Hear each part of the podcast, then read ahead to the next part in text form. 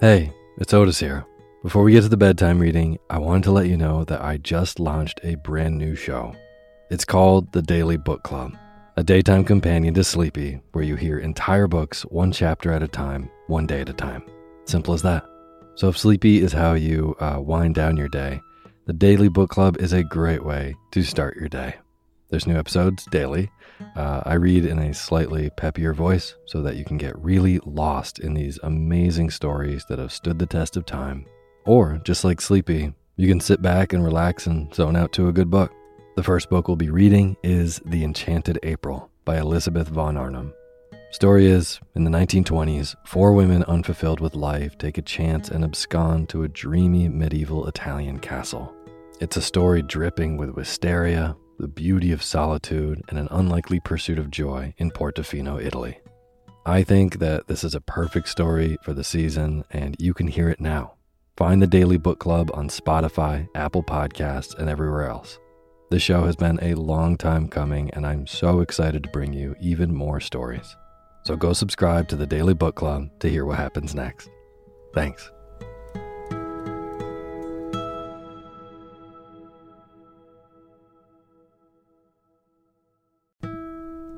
This episode of Sleepy is proudly sponsored by ButcherBox.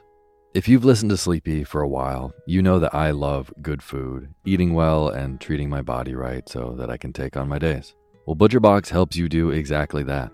They deliver super high quality, 100% grass fed beef, free range organic chicken, crate free pork, and wild caught seafood right to your door. It's humanely raised, no antibiotics or added hormones. They have a huge variety to choose from. They are excellent deals. They've got recipes and guides and tips included, and there's free shipping, always. Eating well is a huge factor in getting a good night's sleep, as is sometimes saving the trip to the grocery store and taking some stress out of your daily schedule. I have been loving these deliveries for those reasons. Been cooking up their uh, steak tips with eggs in the morning, with butter and scallions and soy sauce, and I also made a delicious brine chicken roast with lemon parsley gravy. So good. The prices for this kind of quality and convenience is really impressive. Uh, yeah, ButcherBox has made me very happy. So sign up at butcherbox.com slash sleepy and get our special deal. ButcherBox is offering our listeners a free for a year offer plus an additional $20 off. Choose salmon, chicken breast, or steak tips free in every order for a year. Sign up today at butcherbox.com slash sleepy and use code SLEEPY to choose your free for a year offer. Plus, get $20 off your first order. butcherbox.com slash sleepy. Eat well, sleep well.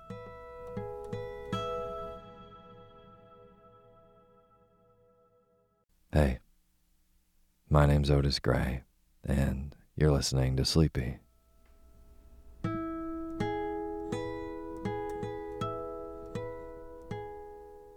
Podcast where I read old books to help you get to sleep, and a proud member of the Airwave Podcast Network. I have got a wonderful, snoozy bedtime story for you tonight. But before we get to tonight's reading, I just want to thank all of our patrons on patreon.com. Stephen Axelrod, Catherine Felice C.G., James Vauden, Sam Lowry, Dewey, Laura, Courtney DeVilliers, an actual Chud like from the movie, and Erica Prius. Thank you all so, so, so much for donating to the show and being a part of making it. For those of you who don't know, all the names that I just read, they're new supporters of Sleepy on patreon.com, which is basically a site where you can go on and support artists that you appreciate. You go on, you pledge a dollar or two dollars or even five dollars a month so they can keep making the work that you enjoy. There's cool perks for donating. Like at $5, you get access to a special Patreon poetry feed where I send you poetry readings twice a month just for donating. So if the show works for you and you want to be a part of making it, go to patreon.com slash sleepy radio. I really appreciate it. Every dollar goes a long way. Thank you so much. And as always, the music you're hearing is from my good friend James Lepkowski, and the sleepy cover art was illustrated by Gracie Kanan. Tonight, there's a book that is definitely one of my favorite books that I read when I was younger, and it's a little bit darker than some of our most recent books, but it's kind of meandering and melodic, and I think it's still a good one to go to sleep to. It's Heart of Darkness by Joseph Conrad. Especially with the revenant like weather up here in Vermont, I think this book is very appropriate for the current climate I am recording this podcast in. It's a little dark, it's a little gloomy, it's pretty cold, but I will say, you get really, really good sleep when the wind is howling and you know snow is falling outside in the dark. So, whether or not the weather is objectively bad, I have been getting some pretty good sleep lately. So, I hope you like this book as much as I remember liking it as a kid. Now it's time for you to get real comfortable. Feel yourself melt into your bed. Fluff up your pillow just how you like it. Close your eyes and let me read to you.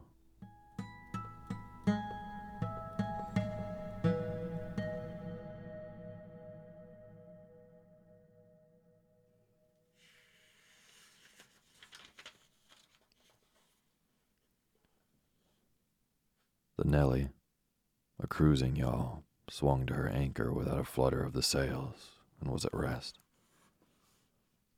The flood had made. The wind was nearly calm, and being bound down the river, the only thing for it was to come to and wait for the turn of the tide. The sea reach of the Thames stretched before us like the beginning of an interminable waterway. In the offing, the sea and the sky were welded together without a joint, and in the luminous space the tan sails of the barges drifting up with the tide seemed to stand still in red clusters of canvas sharply peaked with gleams of varnished sprits. A haze rested on the low shores that ran out to sea in vanishing flatness.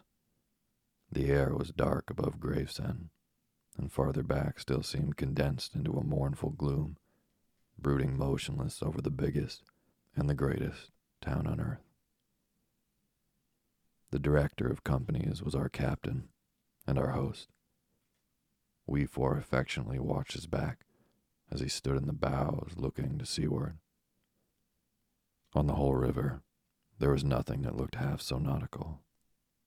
He resembled a pilot, which to a seaman is trustworthiness personified. It was difficult to realize his work was not out there in the luminous estuary, but behind him, within the brooding gloom. Before us, there was, as I have already said somewhere, the bond of the sea. Besides holding our hearts together through long periods of separation, it had the effect of making us tolerant of each other's yarns and even convictions. The lawyer, the best of old fellows, had, because of his many years and many virtues, the only cushion on deck, and was lying on the only rug. The accountant had brought out already a box of dominoes and was toying architecturally with the bones. Marlowe sat cross legged, right aft, leaning against the mizzenmast. He had sunken cheeks, a yellow complexion, a straight back, an ascetic aspect, and, with his arms dropped, the palms of hands outwards resembled an idol.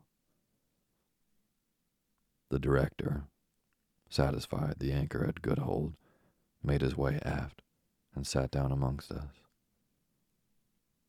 We exchanged a few words lazily. Afterwards, there was silence on board the yacht.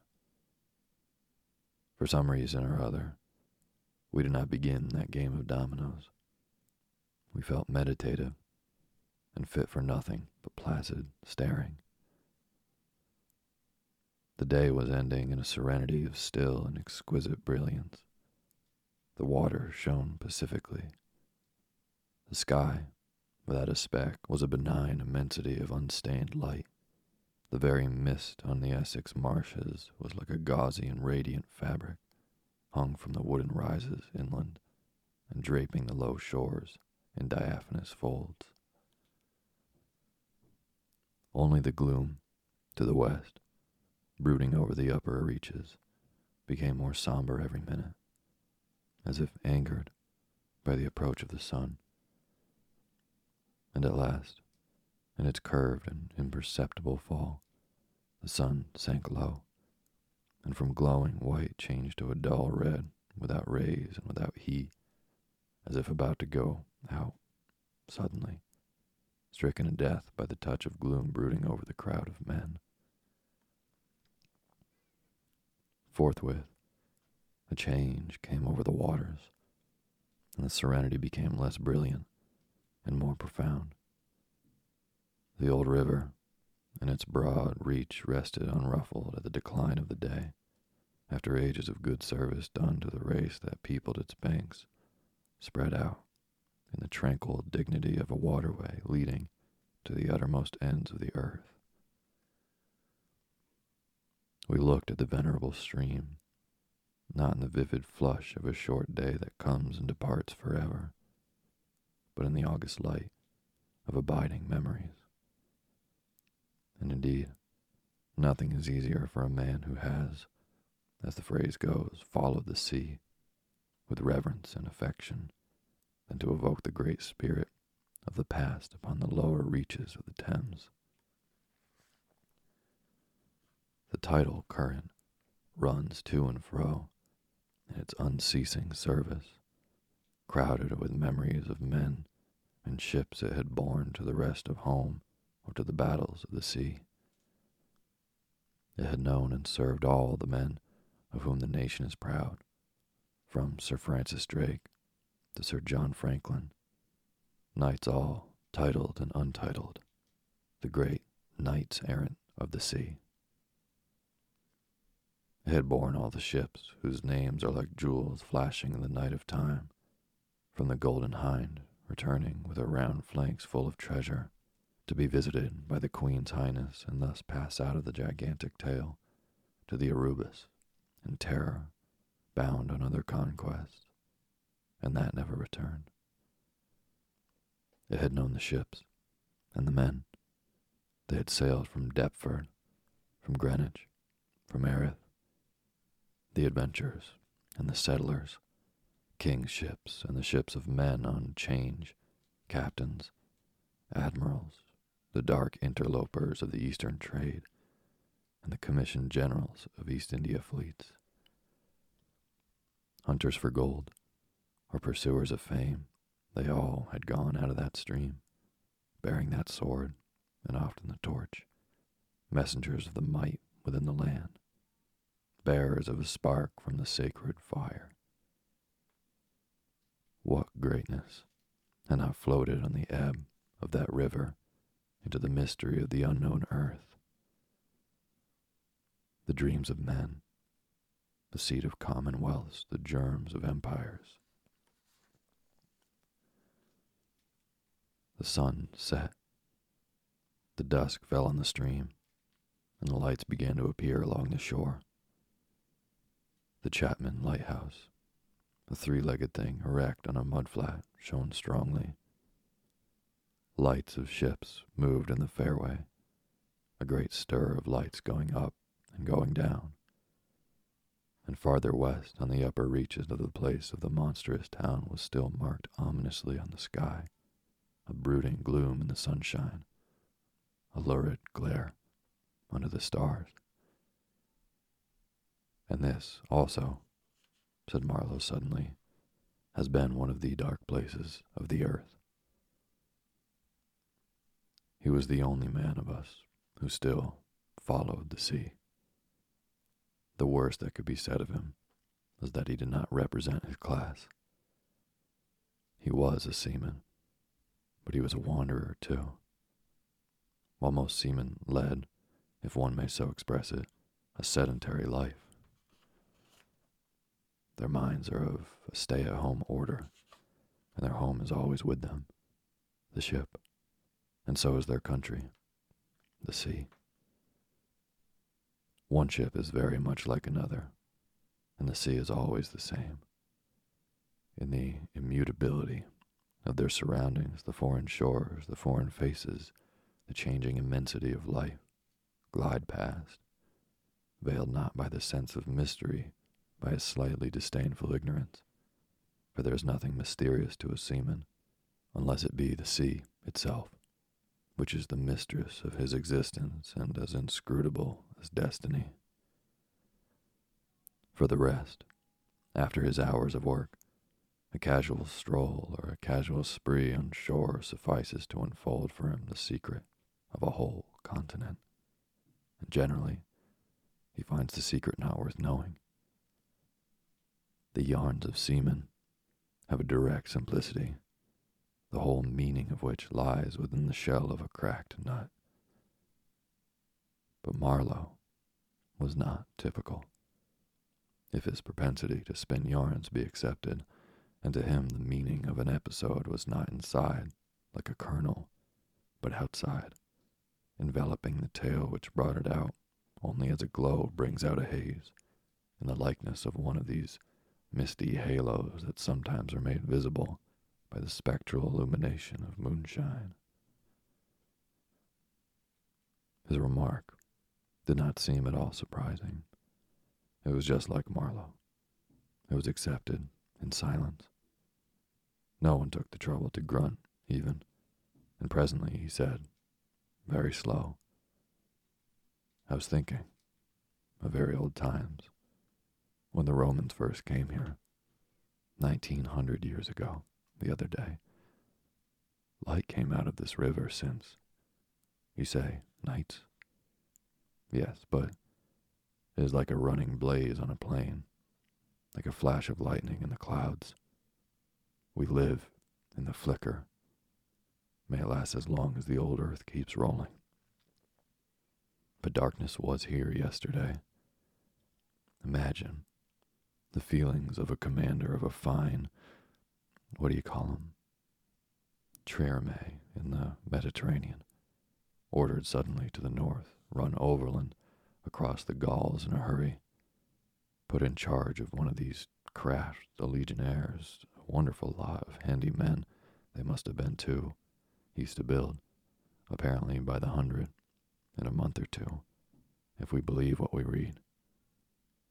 Imagine him here, the very end of the world, a sea the color of lead, a sky the color of smoke, a kind of ship about as rigid as a concertina, and going up this river was shores or orders or what you like. Sandbanks, marshes, forests, savages, precious little to eat fit for a civilized man, nothing but Thames water to drink. No Falernian wine here, no going ashore. Here and there a military camp lost in a wilderness, like a needle in a bundle of hay, cold, fog, tempests, disease, exile, and death. Death skulking in the air, in the water, in the bush. They must have been dying like flies here. Oh, yes, he did it. Did it very well, too, no doubt, and without thinking much about it either. Except afterwards to brag of what he had gone through in his time, perhaps. They were men enough to face the darkness, and perhaps he was cheered by keeping his eye on the chance of promotion to the fleet at Ravenna by and by, if he had good friends in Rome and survived the awful climate. Or think of a decent young citizen in a toga, perhaps too much dice, you know, coming out here in the train of some prefect or tax gatherer or trader, even just to mend his fortunes. Land in a swamp, march through the woods, and at some inland post feel the savagery, the utter savagery, that closed all around him. All that mysterious life of the wilderness that stirs in the forest, in the jungles, in the hearts of wild men. There's no initiation either into such mysteries. He has to live in the midst of the incomprehensible, which is also detestable. And it has a fascination, too, that goes to work upon him. The fascination of the abomination, you know. Imagine the growing regrets, the longing to escape, the powerless disgust, the surrender, the hate. He paused. Mind, he began again, lifting one arm from the elbow, the palm of the hand outward so that, with the legs folded before him, he had the pose of a Buddha preaching in European clothes and without a lotus flower. Mind, none of us would feel exactly like this. What saves us is efficiency, a devotion to efficiency. But these chaps were not much account, really. They were no colonists. Their administration was merely a squeeze, and nothing more, I suspect. They were conquerors, and for that, you want only brute force. Nothing to boast of when you have it, since your strength is just an accident arising from the weakness of others. They grabbed what they could get for the sake of what was to be got. It was just robbery with violence, aggravated murder on a great scale, and men going at it blind, as is very proper for those who tackle the darkness.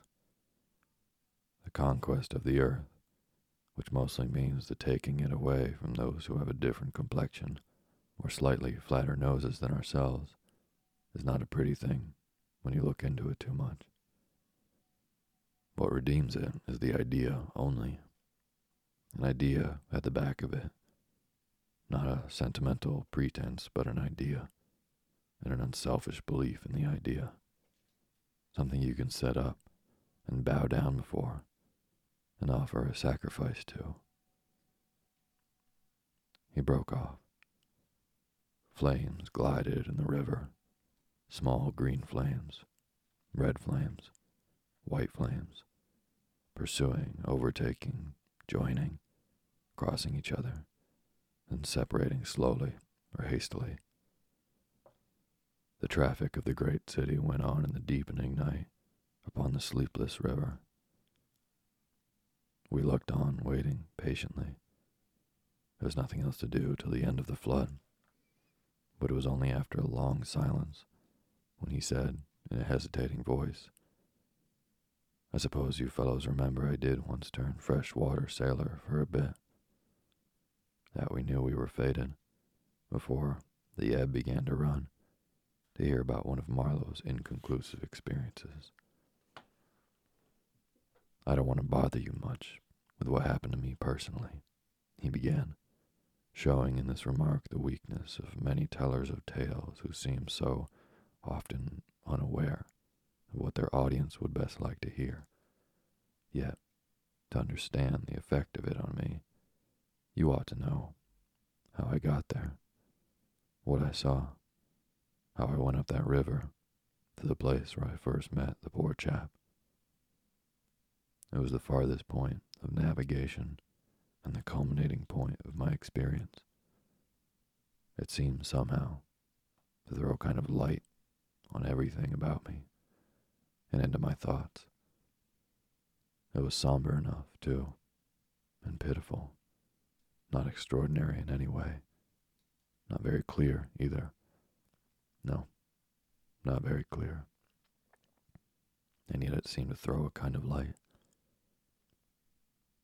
I had then, as you remember, just returned to London after a lot of Indian Ocean, Pacific, China seas, a regular dose of the East, six years or so, and I was loafing about, hindering you fellows in your work and invading your homes, just as though I had got a heavenly mission to civilize you. It was very fine for a time, but after a bit I did get tired of resting. Then I began to look for a ship. I should think the hardest work on earth. But the ships wouldn't even look at me, and I got tired of that game too. Now, when I was a little chap, I had a passion for maps. I would look for hours at South America, or Africa, or Australia, and lose myself in all the glories of exploration. At that time, there were many blank spaces on the earth. When I saw one that looked particularly inviting on a map, but they all look like that, I would put my finger on it and say, When I grow up, I will go there. The North Pole was one of those places, I remember. Well, I haven't been there yet, and shall not try now. The glamour's off. Other places were scattered about the equator, and in every sort of latitude all over the two hemispheres. I've been in some of them, and, well, we won't talk about that. But there was one yet, the biggest, the most blank, so to speak, that I had a hankering after. True, by this time, it was not a blank space anymore. It had got filled since my boyhood with rivers and lakes and names. It had ceased to be a blank space of delightful mystery, a white patch for a boy to dream gloriously over. It had become a place of darkness. But there was in it one river, especially, a mighty big river that you could see on the map, resembling an immense snake uncoiled with its head in the sea, its body at rest curving afar over a vast country, and its tail lost in the depths of the land. And as I looked at the map of it in a shop window, it fascinated me as a snake would a bird, a silly little bird. Then I remembered there was a big concern, a company for trade on that river. Dash it all. I thought to myself, they can't trade without using some kind of craft on that lot of fresh water, steamboats. Why shouldn't I try to get charge of one? I went along Fleet Street, but could not shake off the idea. The snake had charmed me. You understand it was a continental concern, that trading society. But I have a lot of relations living on the continent because it's cheap and not so nasty as it looks, they say. I am sorry to own I began to worry them. This was already a fresh departure for me. I was not used to get things that way. You know, I always went on my own road, and on my own legs where I had a mind to go. I wouldn't have believed it myself, but then, you see, I felt somehow I must get there by hook or by crook so I worried them. The men said, My dear fellow, and did nothing. Then, would you believe it, I tried the women. I, Charlie Marlowe, set the women to work to get a job. Heavens. Well, you see, the notion drove me.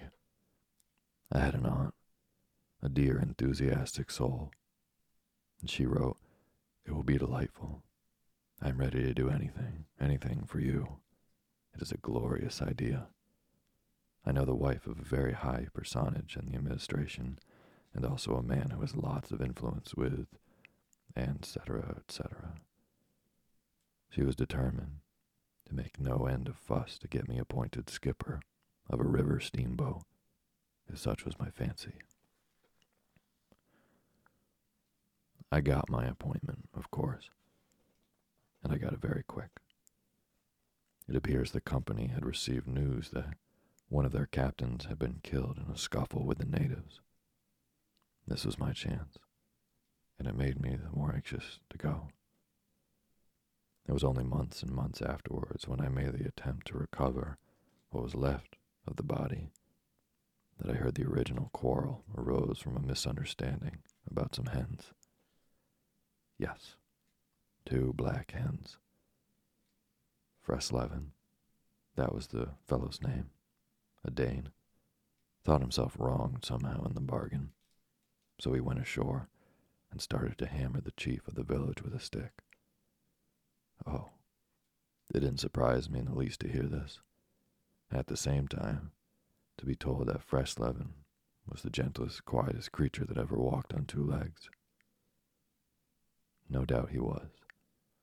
But he had been a couple of years already out there engaged in the noble cause, you know.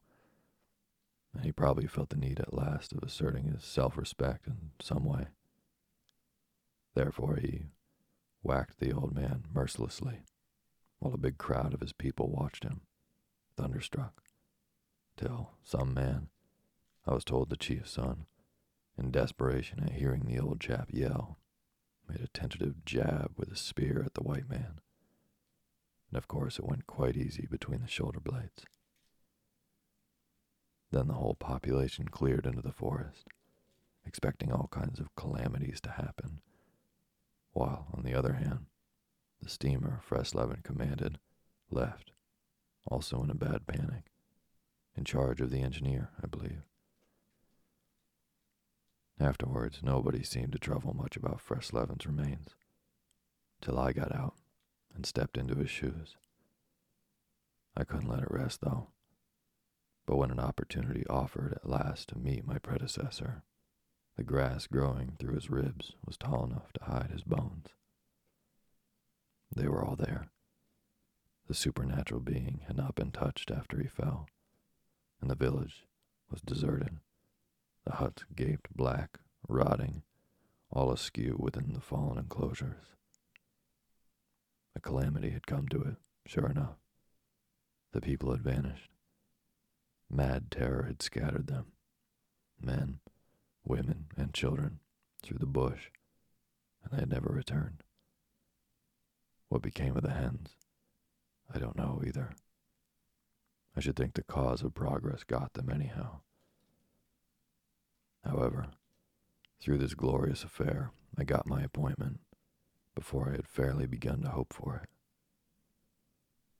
I flew around like mad to get ready, and before 48 hours I was crossing the channel to show myself to my employers and to sign the contract. In a very few hours, I arrived in a city that always makes me think of a whited sepulchre.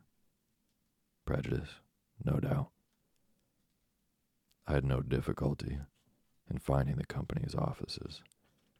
It was the biggest thing in town, and everybody I met was full of it. They were going to run an oversea empire and make no end of coin by trade. A narrow and deserted street in a deep shadow, high houses, innumerable windows with Venetian blinds, a dead silence, grass sprouting between the stones, imposing carriage archways right and left, immense double doors standing ponderously ajar. I slipped through one of these cracks, went up a swept and ungarnished staircase, as arid as a desert, and opened the first door I came to. Two women, one fat and the other slim, sat on straw bottomed chairs knitting black wool. The slim one got up and walked straight at me, still knitting, with downcast eyes, and only just as I had begun to think of getting out of her way, as you would for a somnambulist, stood still and looked up. Her dress was as plain as an umbrella cover, and she turned around without a word, preceded me into a waiting room. I gave my name and looked about. Deal table in the middle, plain chairs all around the walls. On one end, a large shining map, marked with all the colors of the rainbow. There was a vast amount of red, good to see at any time, because one knows that some real work is done in there. A deuce of a lot of blue, a little green, smears of orange, and on the east coast, a purple patch to show where the jolly pioneers of progress drink the jolly lager beer.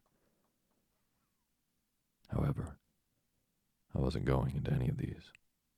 I was going into the yellow, dead in the center, and the river was there. Fascinating, deadly, like a snake. Whoa. A door opened. A white haired secretarial head, but wearing a compassionate expression, appeared, and a skinny forefinger beckoned me into the sanctuary. Its light was dim, and a heavy writing desk squatted in the middle.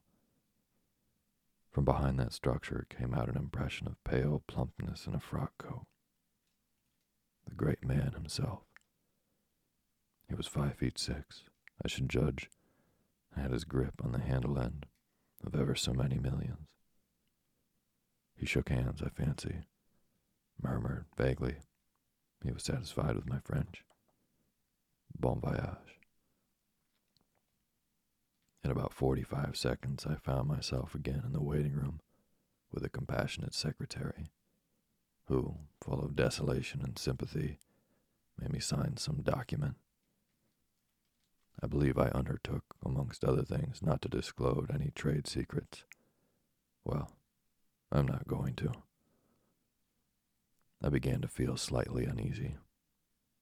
You know, I'm not used to such ceremonies. There was something ominous in the atmosphere. It was just as though I had been led into some conspiracy. I don't know. Something not quite right. And I was glad to get out. In the outer room, the two women knitted black wool feverishly. People were arriving, and the younger one was walking back and forth introducing them. The old one sat on her chair. Her flat cloth slippers were propped up on a foot warmer, and a cat reposed on her lap. She wore a starched white affair on her head, and had a wart on her cheek, and silver rimmed spectacles hung on the tip of her nose. She glanced at me above the glasses. The swift and indifferent placidity of that look troubled me. Two youths with foolish and cheery countenances were being piloted over, and she threw at them the same quick glance of unconcerned wisdom. She seemed to know all about them, and about me too. An eerie feeling came over me. She seemed uncanny and fateful. Often far away there, I thought of these two, guarding the door of darkness, knitting black wool as for a warm pall, one introducing, introducing continuously to the unknown, the other scrutinizing, the cheery and foolish faces with unconcerned old eyes. Ave, old knitter of black wool, morituri te salutant. Not many of those she looked at ever saw her again. Not half, by a long way. There was yet a visit to the doctor. A simple formality, assured me the secretary, with an air of taking an immense part in all my sorrows. Accordingly, a young chap wearing his hat over his left eyebrow, some clerk, I suppose. There must have been clerks in the business, though the house was as still as a house in the city of the dead. He came from somewhere upstairs and led me forth. He was shabby and careless, with ink stains on the sleeves of his jacket, and his cravat was large and billowy under a chin shaped like the toe of an old boot. It was a little too early for the doctor, so I proposed a drink, and thereupon he developed a vein of joviality as we sat over our vermouths, he glorified the company's business, and by and by I expressed casually with my surprise at him not going out there. He became very cool and collected all at once.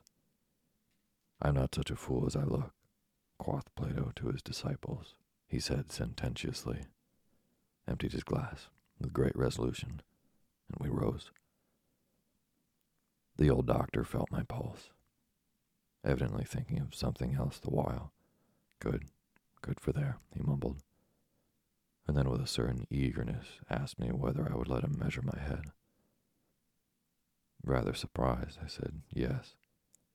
when he produced a little thing like calipers and got the dimensions back and front in every way, taking notes carefully.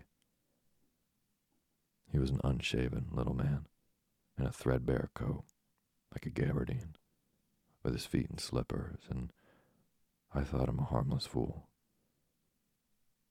I always ask leave, in the interest of science, to measure the crania of those going out there, he said.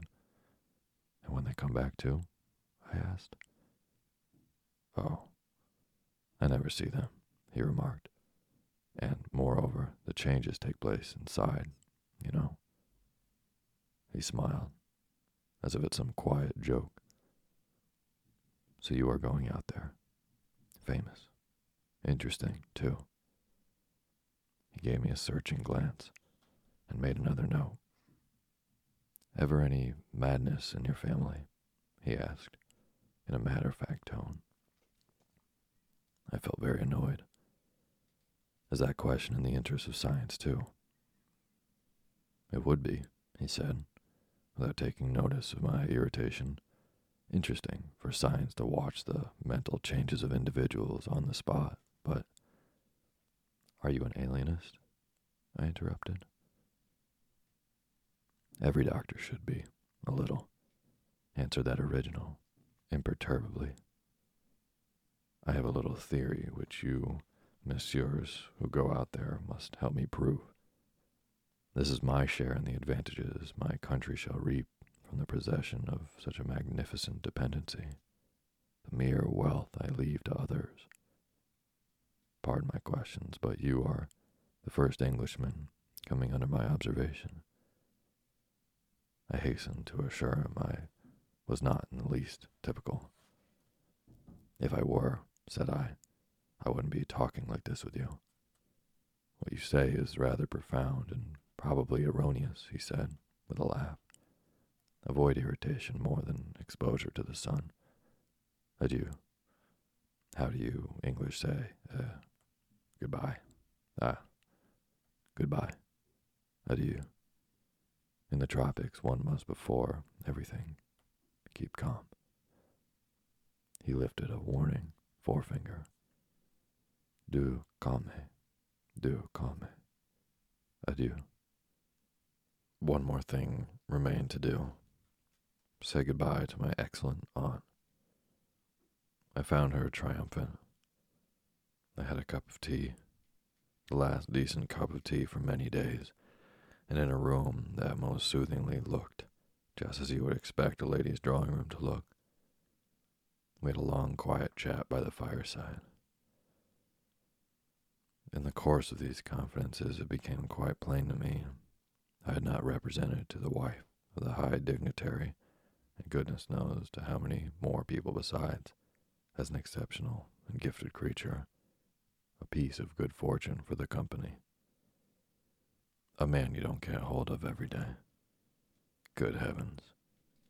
And I was going to take charge of two penny halfpenny river steamboat with a penny whistle attached. It appeared, however, I was also one of the workers, with a capital, you know. Something like an emissary of light, something like a lower sort of apostle. There had been a lot of such rot let loose in print and talk just about that time and the excellent woman, living right in the rush of all that humbug, got carried off her feet. She talked about weaning those ignorant millions from their horrid ways, till, upon my word, she made me quite comfortable. I ventured to hint that the company was run for profit. You forget, dear Charlie, that the laborer is worthy of his hire, she said brightly it's queer how out of touch with truth women are. They live in a world of their own, and there had never been anything like it, and never can be. It is too beautiful altogether, and if they were to set it up, it would go to pieces before the first sunset. Some confounded fact we men have been living contentedly with ever since the day of creation would start up and knock the whole thing over. After this, I got embraced, told to wear flannel, be sure to write often, and so on, and I left. In the street, I don't know why, a queer feeling came to me that I was an impostor. Odd thing that I, who used to clear out for any part of the world at 24 hours' notice, with less thought than most men give to the crossing of a street, had a moment. I won't say of hesitation, but a startled pause before this commonplace affair. The best way I can explain it to you is by saying that, for a second or two, I felt as though, instead of going to the center of a continent, I were about to set off to the center of the earth. I left in a French steamer, and she called in every blamed port that they have out there, as far as I could see, the sole purpose of landing soldiers and custom house officers. I watched the coast. Watching a coast as it slips by the ship is like thinking about an enigma. There it is before you, smiling, frowning, inviting, grand, mean, insipid, or savage, and always mute with an air of whispering. Come and find out. This one was almost featureless, as if still in the making, with an aspect of monotonous grimness. The edge of a colossal jungle, so dark green as to be almost black, fringed with white surf, ran straight, like a ruled line, far, far away along a blue sea whose glitter was blurred by a creeping mist. The sun was fierce. The land seemed to glisten and drip with steam. Here and there, grayish, whitish specks showed up, clustered inside the white surf, with a flag flying above them, perhaps. Settlements some centuries old and still no bigger than pinheads on the untouched expanse of their background. We pounded along, stopped, landed soldiers, went on, landed custom house clerks to levy toll in what looked like a god-forsaken wilderness, with a tin shed and a flagpole lost in it, landed more soldiers to take care of the custom house clerks, presumably. Some, I heard, got drowned in the surf. But whether they did or not, nobody seemed particularly to care. They were just flung out there. And on we went. Every day the coast looked the same, as though we had not moved. But we passed various places, trading places, with names like Grand Bassam Little Popo. Names that seemed to belong to some sordid farce, acted in front of a sinister backcloth. The idleness of a passenger my isolation amongst all these men with whom I had no point of contact, the oily and languid sea, the uniform somberness of the toil of a mournful and senseless delusion. The voice of the surf now and then was a positive pleasure, like the speech of a brother. It was something natural, that had its reason, that had a meaning. Now and then a boat from the shore gave one a momentary contact with reality. It was paddled by blackfellows. You could see from afar the white of their eyeballs glistening. They shouted, sang. Their bodies streamed with perspiration. They had faces like grotesque masks, these chaps. But they had bone, muscle, a wild vitality an intense energy of movement that was as natural and true as the surf along their coast. They wanted no excuse for being there. They were a great comfort to look at. For a time, I would feel I belonged still to a world of straightforward facts, but the feeling would not last long. Something would turn up to scare it away. Once, I remember, we came upon a man of war anchored off the coast. There wasn't even a shed there, and she was shelling the bush. It appears the French had one of their wars going on thereabouts. Her ensign dropped limp like a rag. The muzzles of the long eight inch guns stuck out all over the low hull. The greasy, slimy swell swung her up lazily and let her down, swaying her thin masts. In the empty immensity of earth, sky, and water, there she was, incomprehensible, firing into a continent. Pop would go one of the eight inch guns. A small flame would dart and vanish. A little white smoke would disappear. A tiny projectile would give a feeble screech. And nothing happened. Nothing could happen. There was a touch of insanity in the proceeding, a sense of lugubrious drollery in the sight. It was not dissipated by somebody on board assuring me earnestly there was a camp of natives, he called enemies, hidden out there, out of sight, somewhere. We gave her our letters. I heard the men in that lonely ship were dying of fever at the rate of three a day, and we went on. We called at some more places with farcical names, where the merry dance of death and trade goes on in a still and earthy atmosphere as of an overheated catacomb, all along the formless coast bordered by a dangerous surf, as if nature herself had tried to ward off intruders in and out of rivers, streams of death and life, whose banks were rotting into mud, whose waters thickened into slime, invaded the contorted mangroves, that seemed to writhe at us in the extremity of an impotent despair. Nowhere did we stop long enough to get a particularized impression, but the general sense of vague and oppressive wonder grew upon me.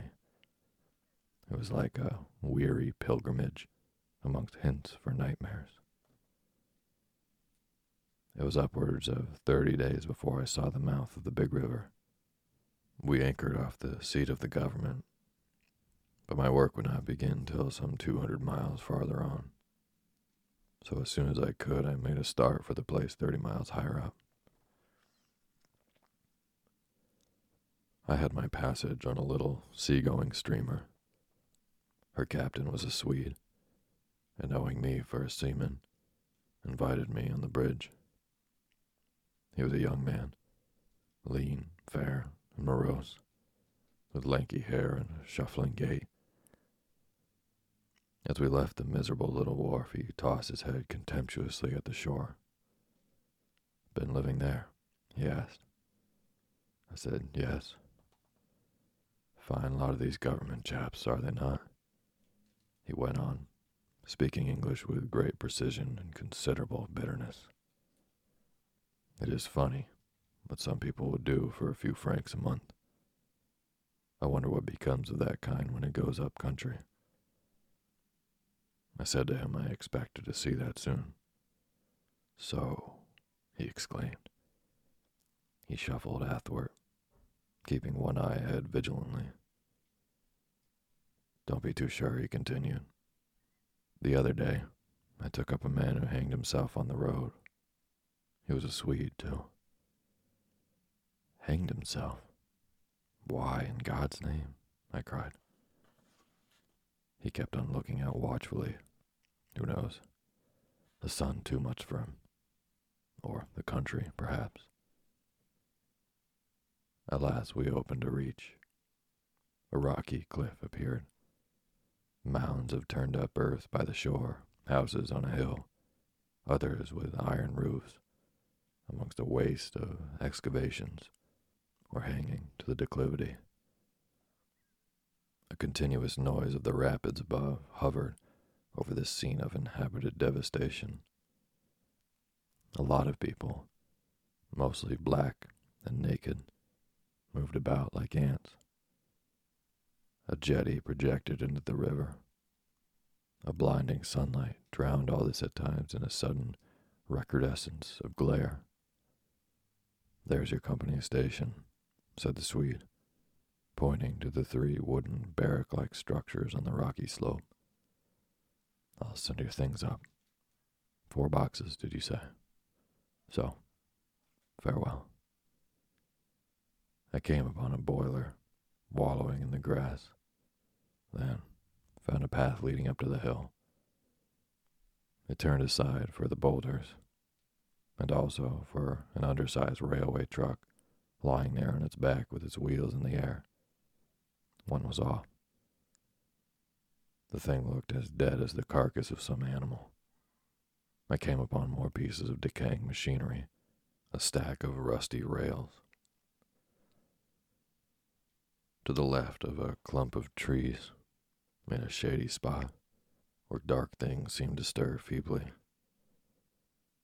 I blinked. The path was steep. A horn tooted to the right, and I saw the black people run.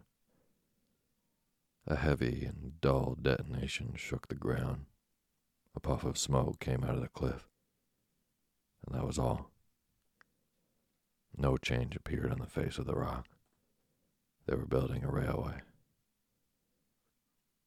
The cliff was not in the way or anything, but this objectless blasting was all the work going on.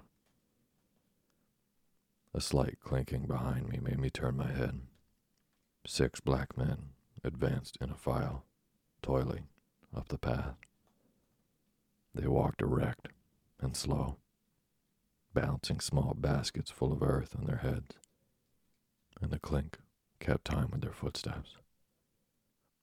Black rags were wound round their loins, and the short ends behind wagged to and fro like tails. I could see every rib. The joints of their limbs were like knots in a rope. Each had an iron collar on his neck, and all were connected together with a chain whose bites swung between them, rhythmically clinking. Another report from the cliff made me think suddenly of that ship of war I had seen firing into a continent. It was the same kind of ominous voice, but these men could by no stretch of imagination be called enemies. They were called criminals, and the outraged law, like the bursting shells, had come to them, an insoluble mystery from over the sea. All their meager breasts panted together. The violently dilated nostrils quivered the eyes stared stonily uphill. They passed me within six inches, without a glance, with that complete, death like indifference of unhappy savages. Behind this raw matter, one of the reclaimed, the product of new forces at work, strolled despondently, carrying a rifle by its middle.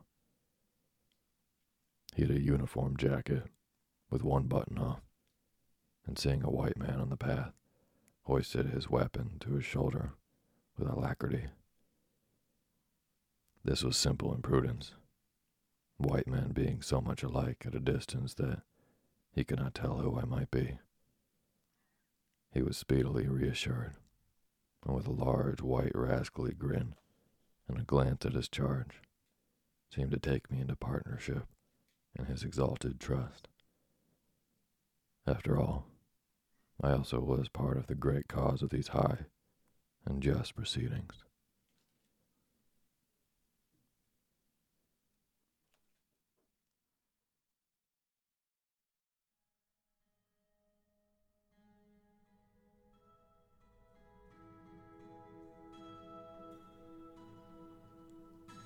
Thank you for listening to Sleepy. Good night.